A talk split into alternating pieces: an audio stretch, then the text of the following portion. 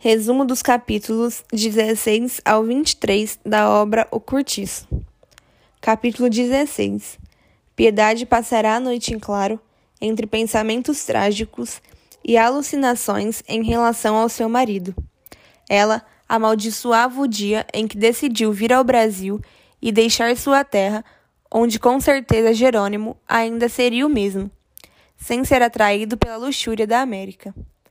Piedade, mulher de Jerônimo, passa a noite preocupada e aflita pelo paradeiro de seu esposo. Na manhã que se segue, o cortiço fica sabendo do sumiço de tal, e Piedade sai pela cidade para buscar saber por onde andava seu homem. Na volta ao cortiço, tinha ela descoberto que ele podia ter sido o homem que havia matado Firmo, que passará a noite bebendo e que fora para a casa de Rita na madrugada.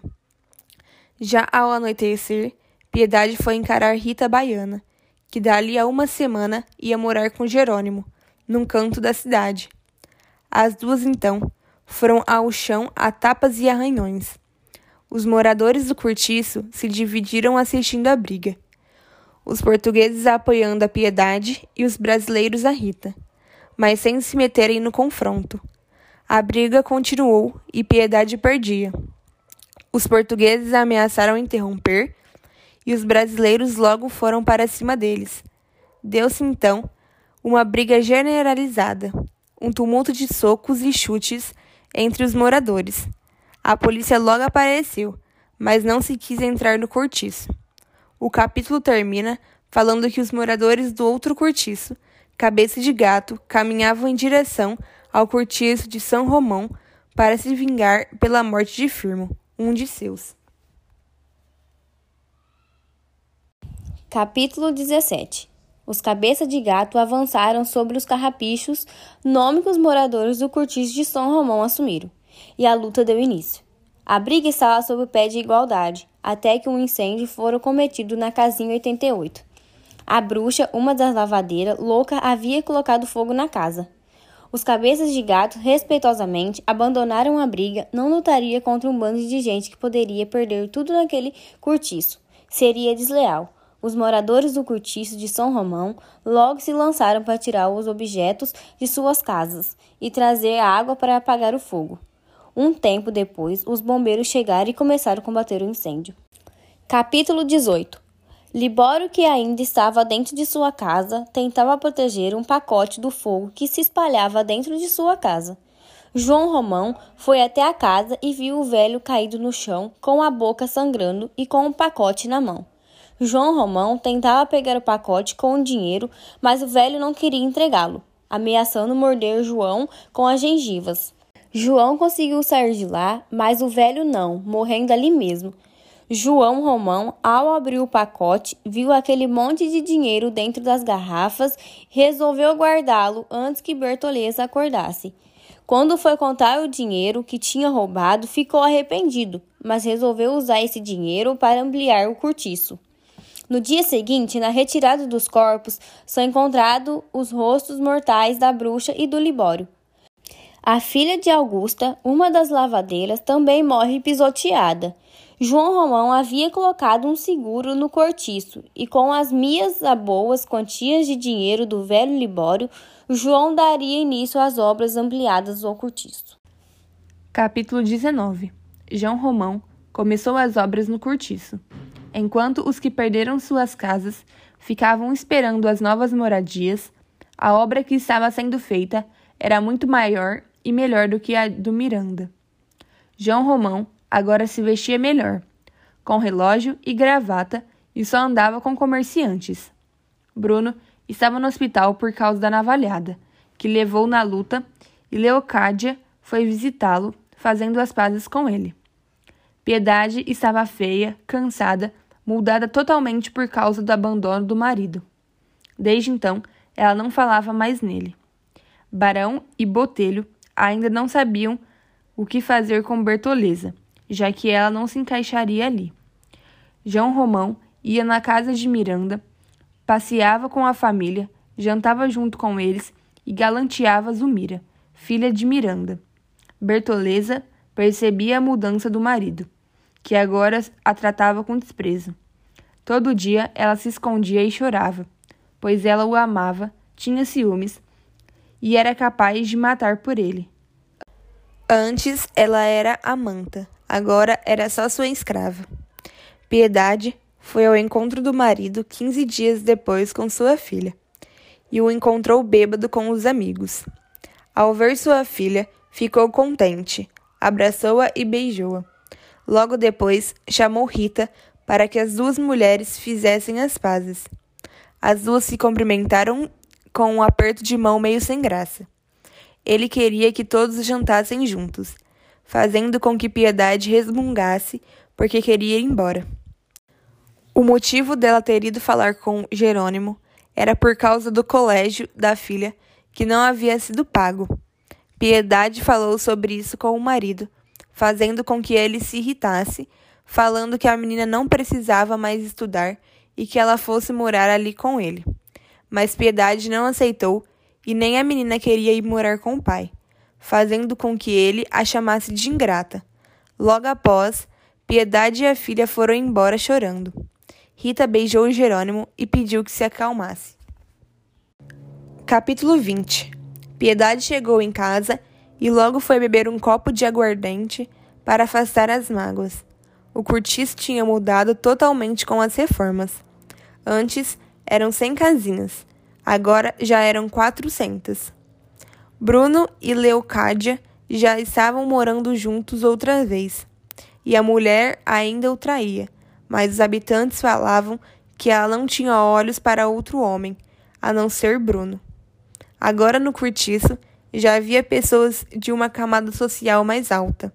Bem vestidos, eram trabalhadores, estudantes, caixeiros, artistas, motoristas e vendedores. Agora o cortiço São Romão virou Avenida São Romão. Logo mais tarde, Piedade foi à Casa de, das Dores, onde estava ocorrendo uma festa lá. A amiga disse que era para ela esquecer do marido e se divertir, e quem sabe até arranjar outro homem. No começo ela ficou meio tímida, mas logo depois a cachaça fez Piedade virar outra pessoa, dançando, rindo, brincando com o patacá. Nisso chegou João Romão pedindo para que todos voltassem às suas casas. Patacá acompanhou Piedade até sua casa, onde os dois beberam mais um pouco. Como as luzes tinham acabado, ele foi até sua casa buscar velas e acabou trazendo queijo e peixe frito para acompanhar a bebida. Piedade se levanta da mesa e vai até a cozinha verificar se tinha café. Nisso, Patacá agarrou-a por trás, mas ao tentar relutar, Piedade cai no chão e começa a vomitar. De repente, Patacá avista a filha dela, perguntando o que houve com sua mãe e ele diz que não é nada demais e que ela vai ficar bem. Logo depois, levou Piedade para a cama e foi embora. Capítulo 21 João Romão andava de um lado para o outro pensando no que fazer com a escrava enquanto ela dormia. Pois nessa noite ele já havia oficializado o pedido de casamento com Zumira, que tinha apenas interesses econômicos e sociais. Ele desceu as escadas e foi observar a negra que dormia. Ficou enojado. Pensou na hipótese de matá-la, mas teve medo. Pensou nas várias formas de fazer isto, mas não encontrava uma ideia sem que se incriminasse. Pensou em sufocá-la ali mesmo, mas a negra se levantou e perguntou o que João queria, mas ele disfarçou perguntando se a dor que ela tinha havia passado. Retornando à cama depois, Ficou pensando a noite toda o que fazer com ela. Conseguiu dormir só às quatro da manhã, tendo que acordar às sete. Logo quando acordou, viu que tinha ocorrido um desastre. O filho da machona, Agostinho, tinha caído de um precipício, resultando na sua morte. Todos ficaram entristecidos, pois o garoto era muito novo. Mais adiante, Botelho foi à casa de João Romão conversar sobre o que fazer com Bertoleza que ouviu a ideia dos dois discutindo com João Romão, que irritado saiu da casa com Botelho, continuando a conversa lá fora. Foi então que João Romão teve uma ideia: entregá-la de volta ao seu dono, já que ela era uma escrava fugida, pois João Romão tinha falsificado a alforia dela quando empregou-a na quitanda. João Romão deixou que Botelho se encarregasse de localizar seu dono. Capítulo 22 O capítulo começa falando como Bertoleza ficará mais atenta a qualquer tipo de situação. Bertoleza falava o mínimo possível com o vendeiro. Os dois se olhavam desconfiados e ela vivia constantemente apreensiva, com medo que ele a matasse. De noite, enquanto dormia, o menor barulho da noite a deixava em estado de fuga. Os negócios do vendeiro continuavam indo de bom a melhor. O cortiço tinha melhorado e os moradores agora eram uma gente de melhor aspecto, contando com estudantes, alfaiates, relojoeiros e até artistas. Enquanto isso, o cortiço cabeça de gato ia decaindo, e enquanto o primeiro cortiço expulsava os tipos macabros e medonhos, este outro os recebia de braços abertos. Os moradores de São Romão também mudaram. A machona ficou mais doce depois da morte de Agostinho. Neném tinha como pretendente um rapaz do comércio. Leonie vinha de vez em quando no cortiço. Pombinha tinha se juntado a ela e agora estavam sempre juntas no Rio de Janeiro. A mãe de Pombinha ficou doente por causa da nova vida que a filha estava levando e morreu no hospital. As duas agora eram como santas no cortiço, tendo como protegidas a filha de Jerônimo, que vivia com a mãe, agora bêbada, sem clientes, sendo enojadas por todos, até o dia que foi expulsa do cortiço São Romão e foi se abrigar no Cabeça de Gato. Capítulo 23 João Romão esperava a família de Miranda para tomar algo em uma confeitaria. Olhava sempre para o relógio, mas nunca deixava de cumprimentar as pessoas que passavam. Logo quando chegaram, entraram e ficaram conversando. Quando saíram, Zumir e João Romão estavam de braços dados quando o boteiro chegou e avisou que a polícia e o dono de Bertoleza já estavam chegando, que era para ele recebê-los na sala onde a escrava estava. Chegaram à casa, conversaram mais um pouco e depois resolveram jantar. O empregado deu o recado aos dois que tinham um rapaz com dois policiais. Eles entenderam, mas o vendeiro perguntou quem era para disfarçar. Chegando ao armazém, o vendeiro recebeu uma carta e, lendo-a, respondeu aos visitantes que ela estava lá. Seguiram até a cozinha e viram a escrava agachada tirando as escamas do peixe. Ela logo viu que era o filho do seu senhor. Percebeu a enganação que tinha sido sua carta de alforia forjada pelo amante vendeiro. E antes que pudesse fugir, um dos policiais a segurou pelo ombro. Ela deu um salto para trás tão rápido que ninguém reagiu e cortou a própria barriga com faca de um lado a outro, caindo e gemendo na poça de sangue que se formará. João Romão correu para um canto, tampando o rosto com as mãos. Nesse momento, era conduzida à sala de visitas da casa do vendeiro a comissão de abolicionistas, trazendo a ele um diploma de sócio.